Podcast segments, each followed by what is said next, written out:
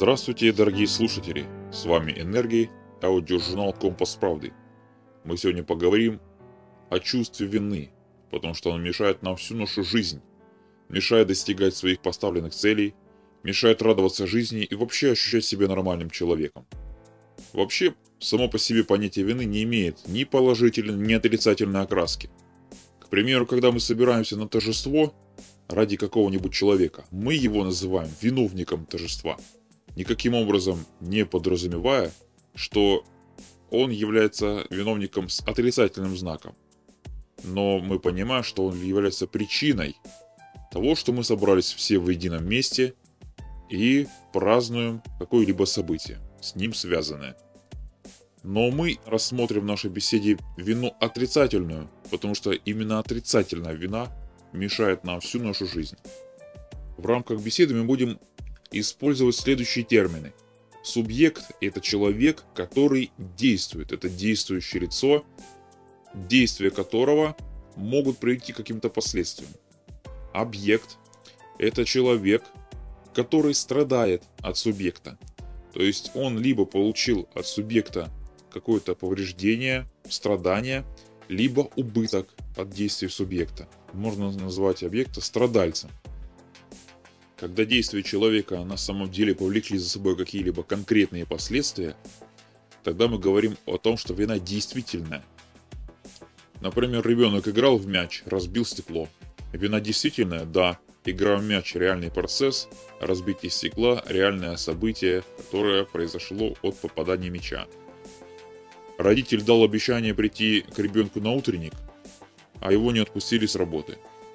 Он не смог прийти. Утренник состоялся? Процесс реальный? Да. Обещание было? Дано реально? Да. Не пришел? Не пришел. Вина действительная. И причин возникновения вины действительной мы можем увидеть две. Это может быть прямая причина и косвенная причина. Прямая причина – это целенаправленное сознательное действие человека, которое направлено именно на получение статуса виновника. Человек знает, что сотворит плохой поступок, знает, что у него будет вина за этот поступок, но он все равно выполняет это действие. Конечно, цель его может быть различная. Либо он хочет привлечь внимание кого-либо, либо общественности, либо он хочет получить ощущения какие-то яркие от осознания самой вины или от предвкушения наказания по этой вине. Косвенная причина, то есть невольное действие, вызвано неожиданными последствиями действий человека. Например, кто-то игрался со спичками и сгорел сарай. Ребенок не хотел делать что-то плохое, но вина действительно присутствует. Родитель, который не смог прийти на утренник, несмотря на то, что его не отпустили с работы, вина его отсутствия все равно косвенно лежит на нем, потому что именно он давал ребенку обещание присутствия. Отношение к действительной вине может быть двоякое. Согласие либо несогласие. Человек может не согласиться с тем, что его действия повлекли с собой данные последствия, и не принять на себя эту вину, даже если она объективна. Он может не согласиться с ней. Если же человек соглашается с этой виной, он понимает, что действительно явно и объективно его действия повлекли с собой плохие последствия, то, конечно же, он желает эту вину искупить. И это искупление возможно, об этом мы поговорим чуть дальше. В принципе, здесь с виной объективной, действительной все понятно. Гораздо интереснее вина вымышленная. Когда человек строит какие-либо ассоциативные связи, он строит вымышленную зависимость между своими действиями и каким-либо отдаленным событием. К примеру, представим себе ситуацию. Один из родственников отправляется в поездку, его провожают, но когда выясняется, что самолет упал, или поезд сошел с рельсов, или автобус разбился, оставшийся винить себя в том, что его родственник погиб потому, что выживший не уговорил его отказаться от поездки. Либо, может быть, врач винить себя в том, что он вовремя там не сделал какую-то манипуляцию, пациент умер. Либо пожарный винить себя в том, что не успел спасти еще одного человека, но он просто не знал, что он там и находится, а уже когда завалы разгребали, нашли тело. Либо на перестрелке, в войне или еще где-нибудь. Человек говорит, эта пуля предназначалась мне, а она досталась его другу. То есть он винит себя в том, что он явился косвенной причиной того, что человек погиб. Какова же причина возникновения вымышленной вины? Она всегда не объективна. То есть человек строит себе идеальный, то есть желаемый образ поведения в своем воображении и осознает несоответствие своего поведения вот этому вымышленному образу. К примеру, человек построил себе образ, как он отговаривает родственника лететь на самолете, родственник остается и выживает. А так как он не отговорил, самолет упал и родственник погиб, значит человек не соответствует идеальному поведению и начинает себя винить. Второй причиной может быть страх перед наличием непогашенной действительной вины. То есть человек начинает искать, а вдруг это из-за меня то-то и то-то произошло. Ведь не смогли же найти виновника. Значит, может быть из-за меня? Какова же цель получения статуса виновника? Субъект, то есть действующее лицо, полагает, что культивация у себя чувства вины удовлетворяет кого-то, в том числе и Бога. Ведь существует такая пословица «лежачего не бьют». Человек неправильно интерпретирует понятие грехи. Он начинает себя самоукорять, самобичевать, самоуничижать для того, чтобы кто-то, видя его вот это самоуничижение, не дублировал вот это наказание, потому что он сам себя уже наказал. Почему-то человек остановиться не может. Он продолжает и продолжает себя укорять.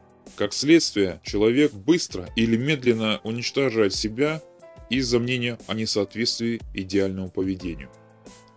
Быстро это суицид, медленное это использование алкоголя, наркотиков, таблеток и так далее. То есть медленное угасание.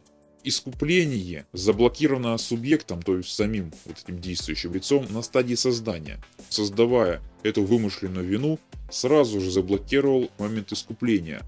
Почему он и продолжает себе самоукорять, самобичевать? Он даже не думает о том, как же ее себя снять или как же разрешиться от этой вины. Но на базе этой вымышленной вины существует еще гораздо более интересная вина. Это вина внушенная. Некий объект, то есть вымышленный страдалец, внушает субъекту, действующему лицу, вымышленную связь между его субъекта действиями и страданием или убытком объекта. К примеру, Объект утверждает, что заболел из-за того, что субъект открыл окно для проветривания. Либо объект утверждает, что его дом сгорел из-за того, что субъект помогал 5 лет назад прокладывать электропроводку, и якобы его неправильные действия привели к тому, что через 5 лет загорелась проводка и сгорел его дом. Какова же причина создания этой внушенной вины?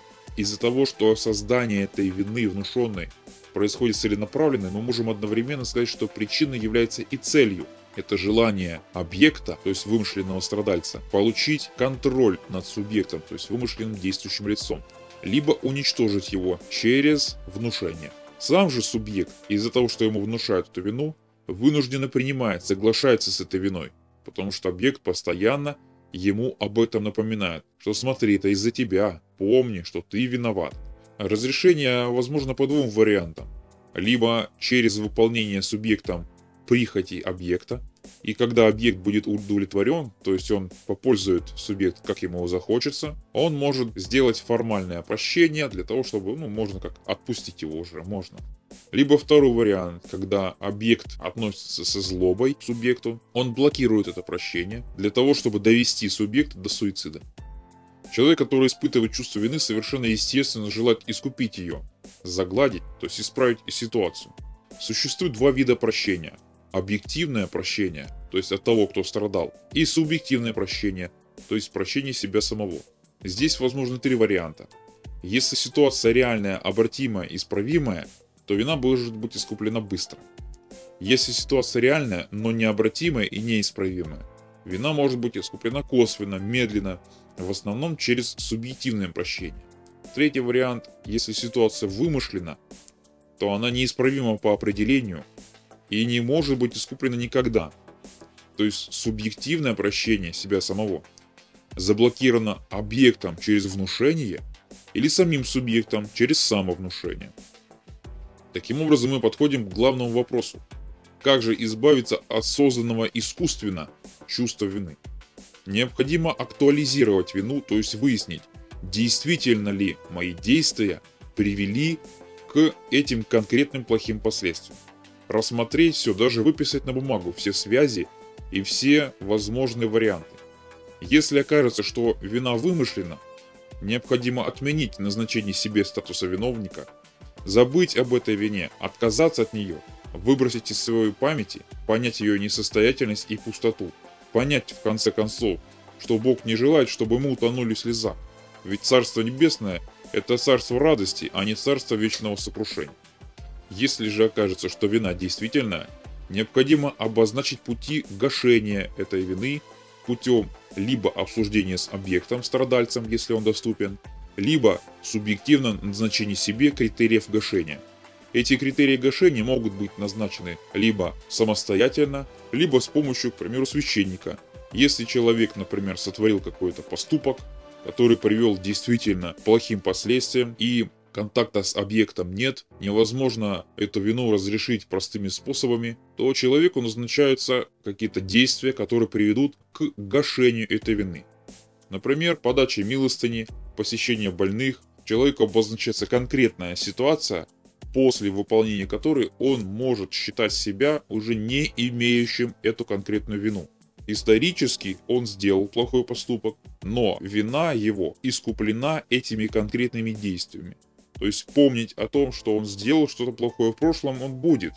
Но укорять себя, уничижать и уничтожать себя через это уже не будет никакой необходимости, потому что вина искуплена через эти действия, и наступило субъективное прощение.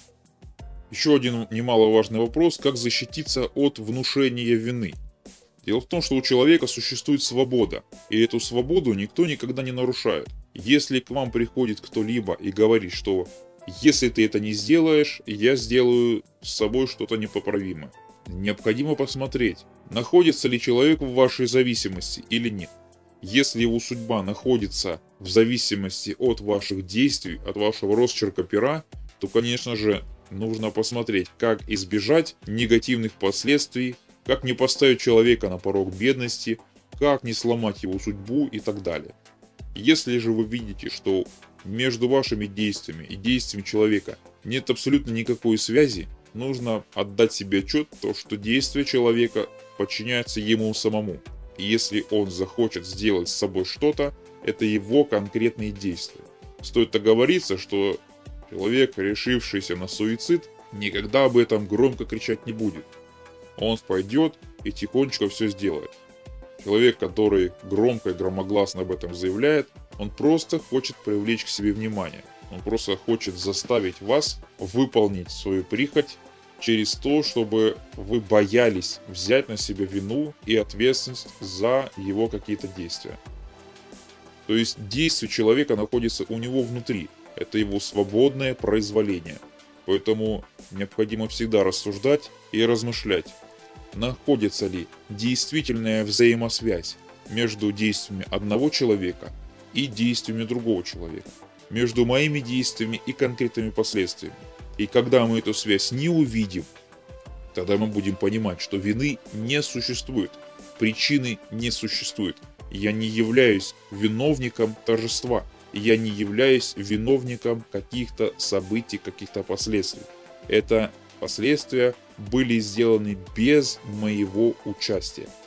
И когда мы увидим, что вина отсутствует, мы будем жить спокойно и двигаться к намеченной цели. Потому что наказывать себя за несуществующую вину совершенно бессмысленно. Я желаю вам поскорее искупить всю вашу вину, не придумывать себе вымышленной вины и устоять перед любым натиском внушения вины. Всего вам доброго, спасибо, что вы с нами.